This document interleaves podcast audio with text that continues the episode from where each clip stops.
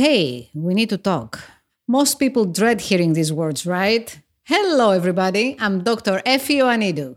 And I'm Dr. Wright, and this is Dental Sound Bites. This episode is all about having difficult conversations. From the American Dental Association, this is Dental Sound Bites, created for dentists by dentists. Ready? Let's dive right into real talk on dentistry's daily wins and sticky situations. So, in our last episode, we really talk about sticky situations that we experience in our practices. Today, we thought that we can bring an expert to talk about how we can communicate more effectively dealing with these difficult, sticky situations. So, please welcome Tiffany Olson. Welcome, welcome, Tiffany. Can you tell us a little bit about yourself? Sure. First of all, thank you for having me. I like to say that I'm a lifelong student of communication. I got my start in elementary school. I talked too much during English class, and Mrs. Hawkins, who was the English teacher and the speech team coach, recruited me because she's like, "Well, let's put this gift of gab to uh, to good use." So I joined the speech team and stuck with it um, all through junior high and high school, and went to college and competed at the national level for the Illinois State speech team, and got a master's degree in communication and have been teaching for the last 25 years, both in the college classroom and then more recently, the last 10 years, I've focused on corporate and organizational clients, going into companies and organizations and leading communication centered workshops, things like how to effectively give a public address or how to listen effectively, how to have tough conversations successfully, which is obviously what we're going to be talking about today. And all of the workshops are tailored to that client and that industry. So that's me. That's great.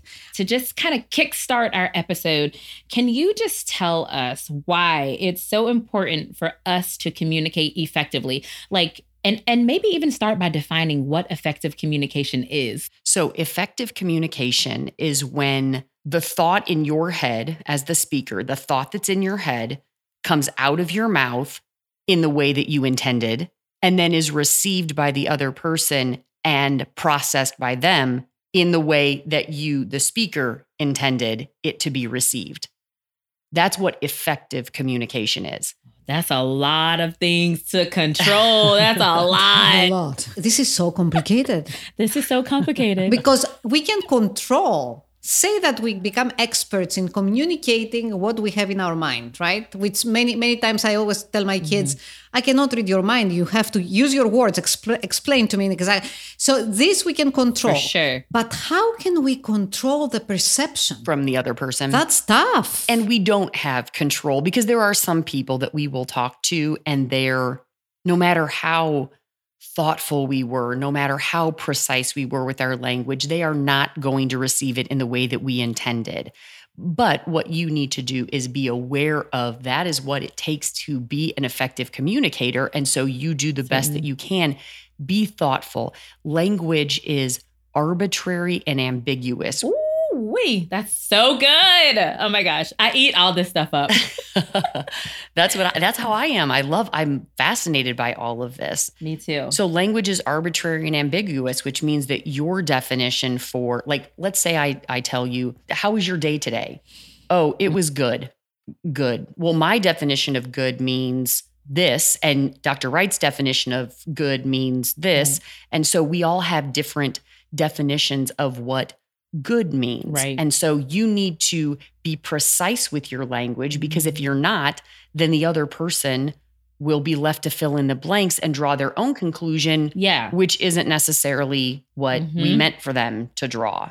So that's why we have to be really precise with what we say. So, what I hear, what you're saying is that we have to be precise because we cannot leave our statements to interpretation. Right, right. Absolutely. Yeah. My problem is I want to be in control of like the narrative. So mm-hmm. that control piece, mm-hmm. go figure, right? I'm a dentist. But I want to be in control of like how I'm perceived. But I will say the more that I practice and the further I get in my career, I do take steps back and I realize that I can't necessarily control that. I can only control myself, mm-hmm. my body language, how I, you know, the statements that I use, how the tone that it comes across.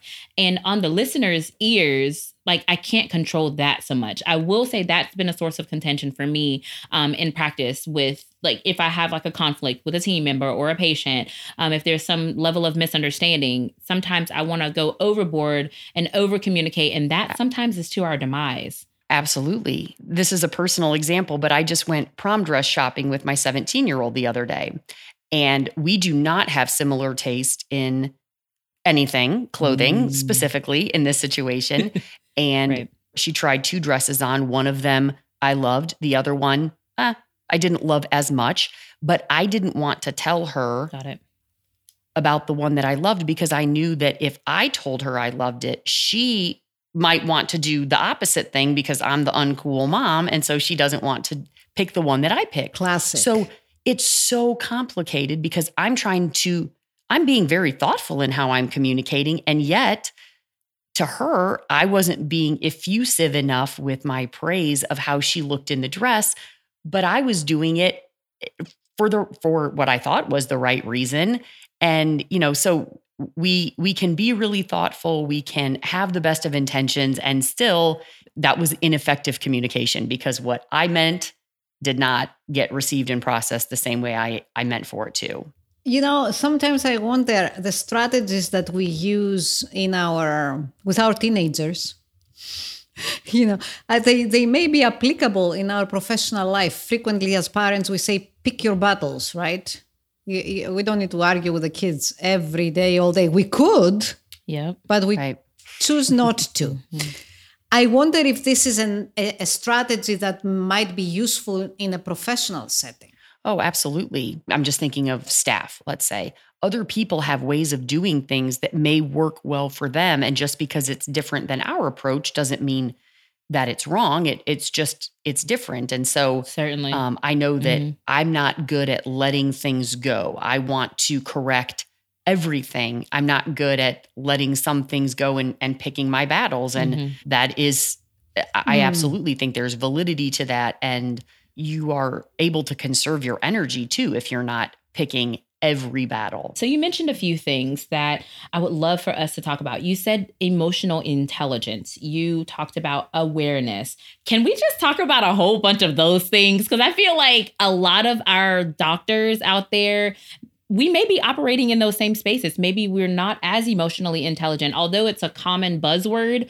Maybe a lot of people may not know what that is and and that awareness piece and being experienced. Can you like let's go there, can we? yeah, I think emotional intelligence is so necessary because people are complicated mm. and our reasons for saying some of the things that we say are complicated. Maybe somebody else was feeling insecure. Of in course. our own insecurities, we will lash out or we will say things. And yeah. I think that having the emotional intelligence to think in that situation, why would the other person have said this? What was the meaning behind this? And reading nonverbals and and oh, they seemed offended by that thing that I said. That seemed to to throw them off a little bit. So checking in with people, that's a huge um, thing that we need to do more of is checking in. When I said that you did this thing with your face, what what did, can you tell me about that? What did that mean? Were you confused or did I say something that offended you? Checking in with the people that you're talking to to make sure you understand so that you can clarify in case you misunderstood. Tiffany, if you do this, could people perceive this as confrontational? Like if you turn to someone and say, you know, I noticed that you did this. I just want to make sure that I understand correctly or I was not misunderstood. So do you think that people can immediately become defensive and like instead of the conditions, you make them even worse? Yeah. Absolutely. I think that people can and so uh, that's the reason that we need to monitor our delivery. Yeah. Please know I I don't mean anything by this comment, but I just want to check in with you because your your face seemed to indicate, you know, and and I've got a smile on my face as I'm saying it and I'm you know, I'm making sure with these we call these minimal encouragers, these mm-hmm. hand gestures that we do and these these things that we do non-verbally to um display meaning. And so mm Um, oh, I'm I'm sorry. I I didn't mean to imply anything, but I just wanted to check in with you and make sure that did you understand when I said that I, I was not trying to be fill in the blank, disrespectful, blah blah blah. Yeah. Um, I just want to make sure that that you understood that your tone. Mhm. You can say the same words in different ways, and you know, tone. 100%. makes all the difference, right? And sometimes it will be misinterpreted. Yeah. Yeah. You know, I am the queen of like, I, so I believe in breathing, taking that pause, right? Mhm. I sit back and I wait. I do believe that, like, whenever you're in a difficult conversation, whoever speaks first kind of loses.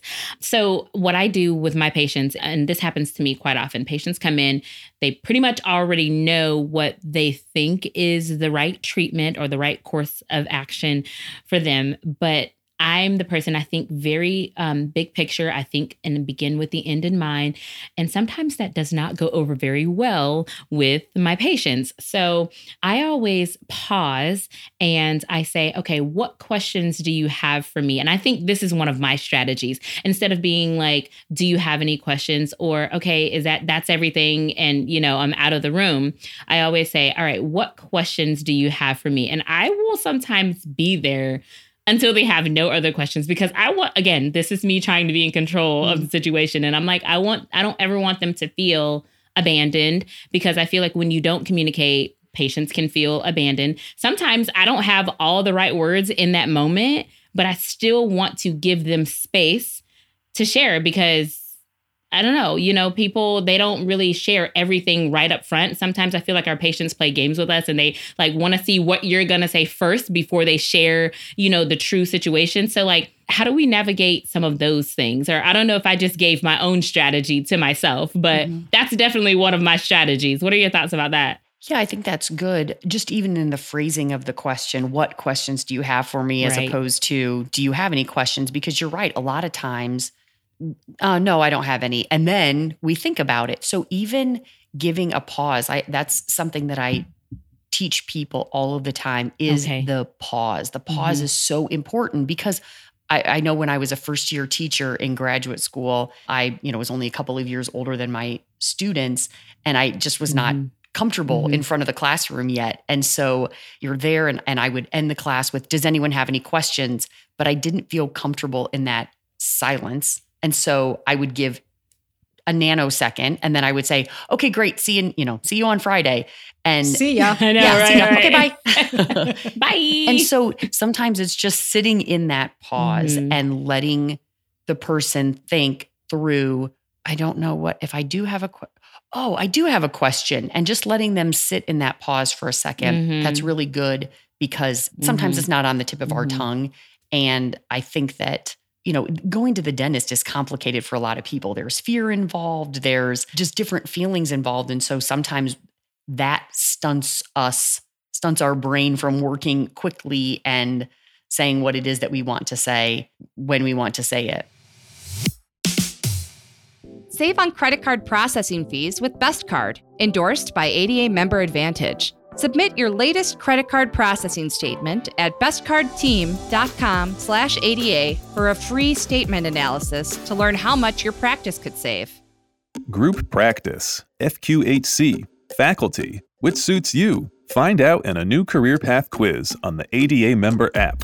Now through June 12th, 2023, quiz takers automatically enter to win great prizes. It's a win-win. See contest rules and download the app at ada.org/app.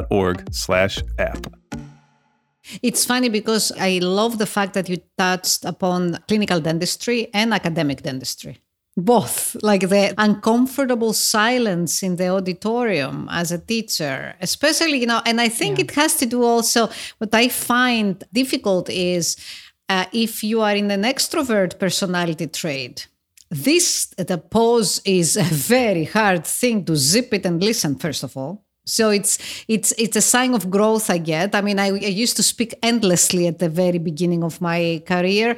Now I speak a little bit less, although many people don't feel the difference. But anyway, and it's so hard to just be the listener and try to take a moment, pause mm-hmm. and allow the room to react to what you announce or to what just said it, many times for extrovert people this might be an, a problem and on the other side I, i'm sure that there are different stresses and different defense mechanism for the introverts in the room right, right? in terms mm-hmm. of communicating mm-hmm. so i find that this is also can you speak about this a little bit because i know in academics you know it's it's always small meetings in conference rooms of like 8 to maximum 10 people and those close communications that are more than one patient right but those close communications can be tricky frequently yeah, I like what you said about the introverts and extroverts. I don't know if you've read the book Quiet by Susan Cain. No. And it's all about um, introverts and extroverts and the difference in communication styles. Introverts tend to take longer to process and they're less I'm an extrovert. And so my thoughts, the thought pops into my head. It is out of my mouth before I've edited mm-hmm. it. I could be like that. And sometimes then I'm like, ooh, right. I shouldn't have said that yet. Okay. And also the listening part, the key to listening is to listen for clarity, to listen to understand, not to listen to respond. Yes. That's so good. So hard. And that's what we do so much of right? Yeah. You know, we listen and and someone's talking, and the only way I know of to combat that is to just keep telling yourself, like, nope, bring it back. Nope, bring it back. Stay focused on them. Yeah. Not about you. Stay focused mm-hmm. and just keep drawing yourself back because your time will come to reply. But right now, we're just focused on this person and what they're saying and understanding what they're saying. No, that's so so good. That was really really good. I will say this in any other setting other than now. So I violated this rule already today because I've interjected several times, but that's only because I'm super duper excited. when I'm in the office or like if I'm face to face with someone and I'm having a conversation, I I, forget where I heard it from, but they say just kind of like take your hand and put it over your mouth. Mm-hmm. And that kind of keeps you from like when you're tempted to jump in and inter- interrupt or, you know, kind of just say something and respond quickly. I just take my hand and I just kind of like put it in front of my mouth. And it, it's almost as if I'm thinking, which I am, but I'm thinking harder, not about what I'm going to say, but about not interrupting and jumping in to to just respond super quickly. Right. So that's a strategy too for yeah, all of our good. listeners out there. Yeah. I'll share with you uh, a Greek wisdom. We always have a Greek wisdom to nice. say. Actually, we should make this, uh, you know, an the, episode, the classic, huh? yeah, yeah, the classic anecdote in our um, podcast. So, my grandfather in Greece, back in, you know, he was born in 1920, so you can understand the the. He, he's not alive with us anymore, but mm-hmm. but he used to say, before you speak, dip your tongue in your brain. dip your tongue in your brain. He used to say this to, for me when I was like little, young, you know, uh, elementary, high school student. But it, you know, I, I, it was something that really, really helped me in life. Do I do it very frequently? I started doing it took me 50 years, but now I know how to do it, I think. There you go. But you're absolutely right. There you go. You're absolutely right. And I completely agree with what you said about the deep listening. Yep. Well, let's take a moment and listen to a story from a colleague who was in a difficult situation. And we're going to hear how he handled it. And I think that we can develop some conversation around this situation. How about that, guys? Sure. Let's do it.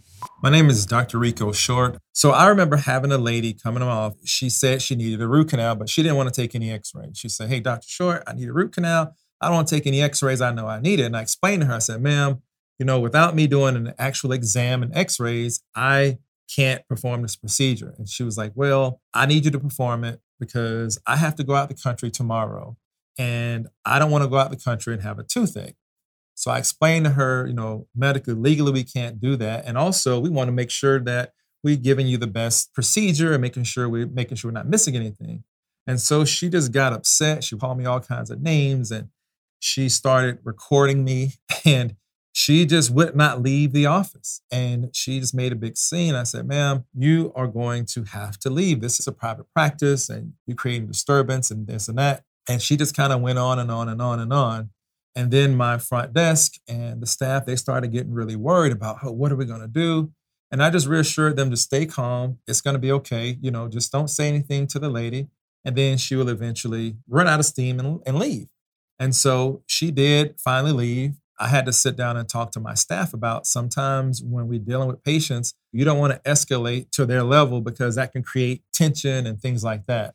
That was very interesting. And and this has happened to me before, Dr. Effie. This may have happened to you in practice before, but let's unpack that because I'm sure we can pull a few strategies from that story alone to equip our listeners with. Yeah, I think the key is that not all difficult conversations are going to be successful. That's good. Success is not oh both of you leave happy and everyone is good and that that's not success might just mean that the conversation was over. Like in that situation, it seems like the success was that the conversation was over. The doctor seemed to handle it really well by debriefing with the staff. Mm-hmm. Um, there are some people who are not capable of having difficult conversations successfully. Mm-hmm. And I think sometimes we let ourselves off the hook a little bit by, oh, I don't think the conversation's going to go well, so I'm not going to have it. Oh, that's a good one. And I don't want us to lead with that. But like for this conversation, this particular person, it didn't seem like it was going to go well. I think that the doctor handled it really well because yeah. she seemed combative and was did not seem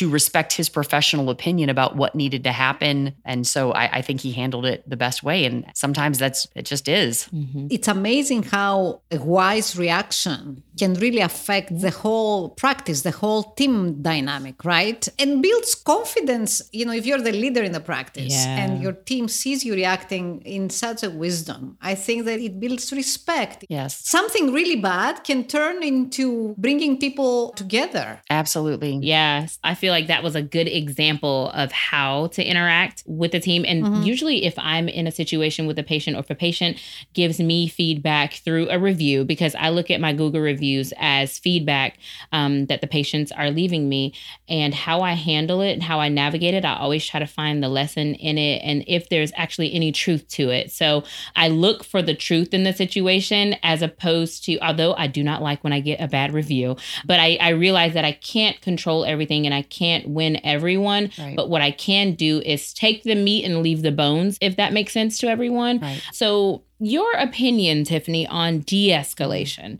What are some strategies that we can use and take into practice with us about the de escalation piece? So, if you're in a situation where it's just not going well, calling time out, you know, hey, I seem to be getting worked up and I don't like how I'm saying this. Now, let's say before you get to that point, you could even just ask for a redo. I say something in anger. Oh, you always do that. Sorry. Can I say that again? Because I didn't mean what I said. I just responded in anger.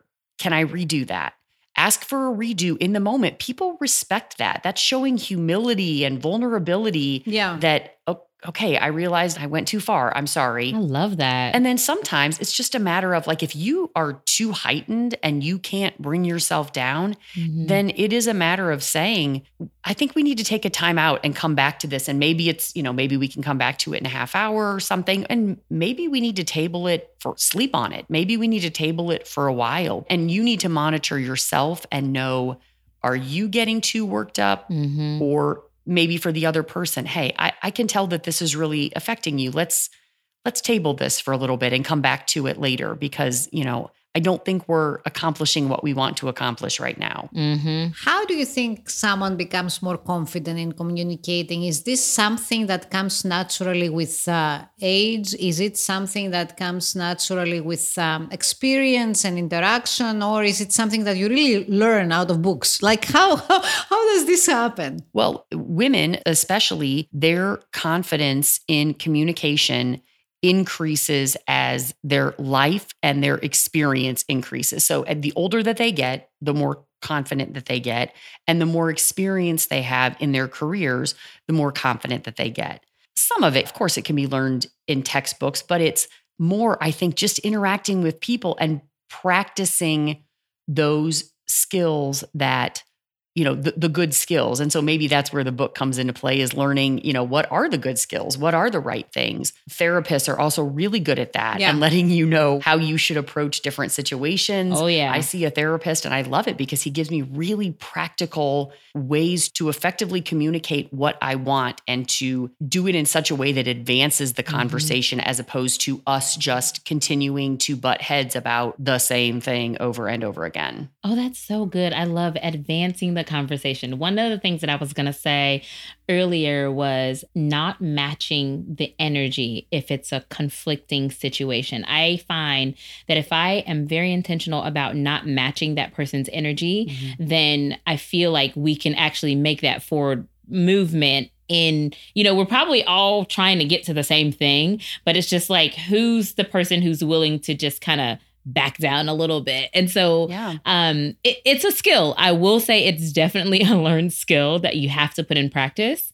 But yeah, talk to us. Well, and I think you had a good point, Dr. Wright. You said we are all trying to get to the same thing. And that's a good thing to work on for, you know, de-escalation or just having these tough conversations is figuring out, hey, what do you want out of this conversation? Like what what would make you feel satisfied as an endpoint for this conversation? Like identifying what that is so that we know mm-hmm. what are we working towards? What is our goal? And and we can set our goals before if it's a difficult conversation, hopefully you do some thinking through it ahead of time so you know what do you want out of it? What is going to make you feel as though it was a successful conversation? So, doing some pre thinking before you get into the moment and have to respond in the moment. Oh, I love it. This is helping me out a lot.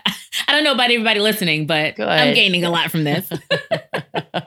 so, this is actually a great thing. Like, if someone starts a communication session or a meeting or an interaction with this mindset, the mindset of, you know, what's the deliverable? basically what would make both mm-hmm. of us the two parties happy then probably the communication will be right on the point right is it wouldn't this make everything easier mm-hmm. like isn't the, wouldn't this make the meeting or the interaction less stressful I assume. Yeah, I would think so. There's a, it's called Communicating with Confidence. It's a curriculum that was put out by Lean In and Jennifer Allen.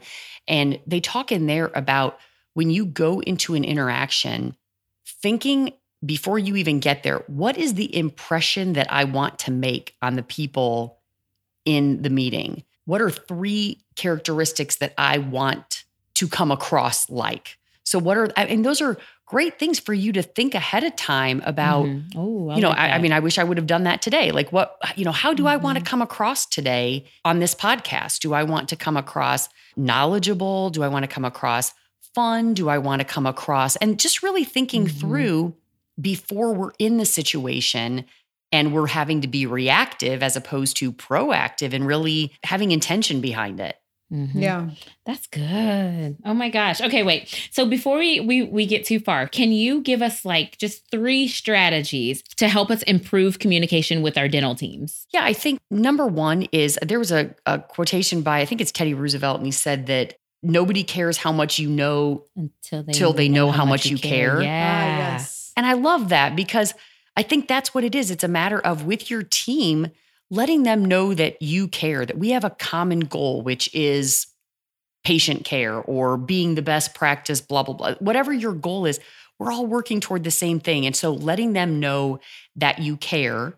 And then I think also it's listening to understand. That's a good one. So making sure that when you're listening, you want to make sure you understand what the issue is. Mm. And with the mm. difficult conversations, don't put off the tough conversations. Mm. Let's say that there's some tension in the office, and maybe it's not even tension with you and somebody else. Maybe it's tension between other people.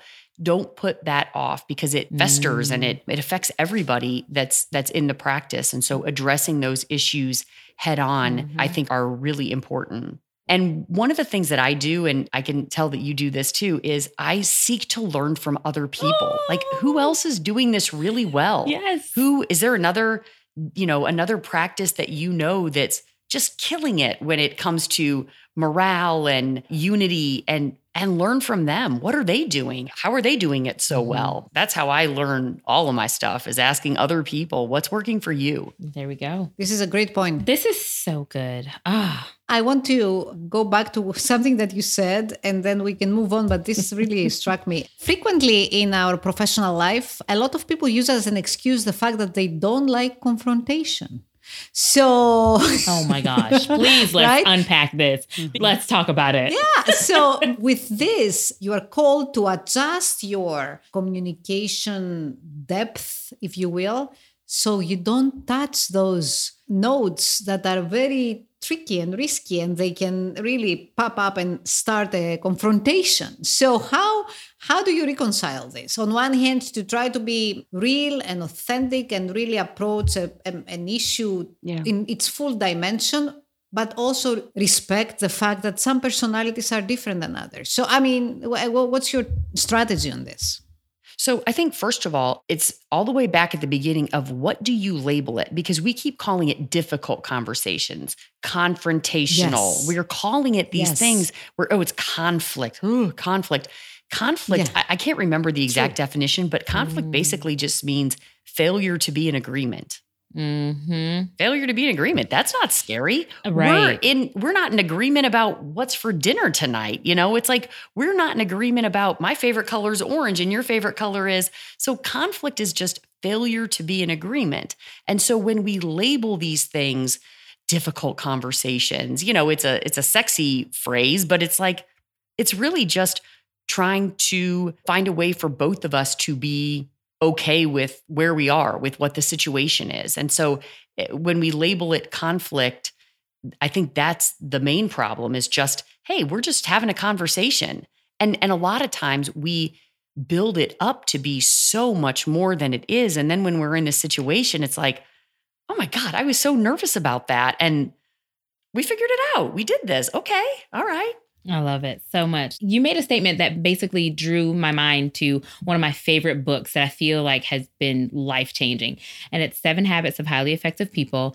And there were several things in your statement um, when you were going over the three, you know, skills that we should all have to help with our dental teams. And, and I began to think about a few of those habits. I think we're doing it right now, which is sharpening the saw. That's one of the habits in the book, um, beginning with the end in mind. So so you said like kind of thinking ahead of what do you how do you want to be perceived or what do you want to get out of this conversation and then the other one that i just wrote down just off of memory was seek first to understand and then to be understood like mm. those are all mm-hmm. principles that i think that we're talking about right now Absolutely. that like goes along with this communication piece so i kind of just wanted to say that in the yeah, moment since that. we were kind of right on there i love that on the next dental soundbites Dentistry can be a very demanding profession, but taking care of your own needs is just as important as taking care of your patients. We're talking tips for stress management, self care, setting boundaries, and building a supportive community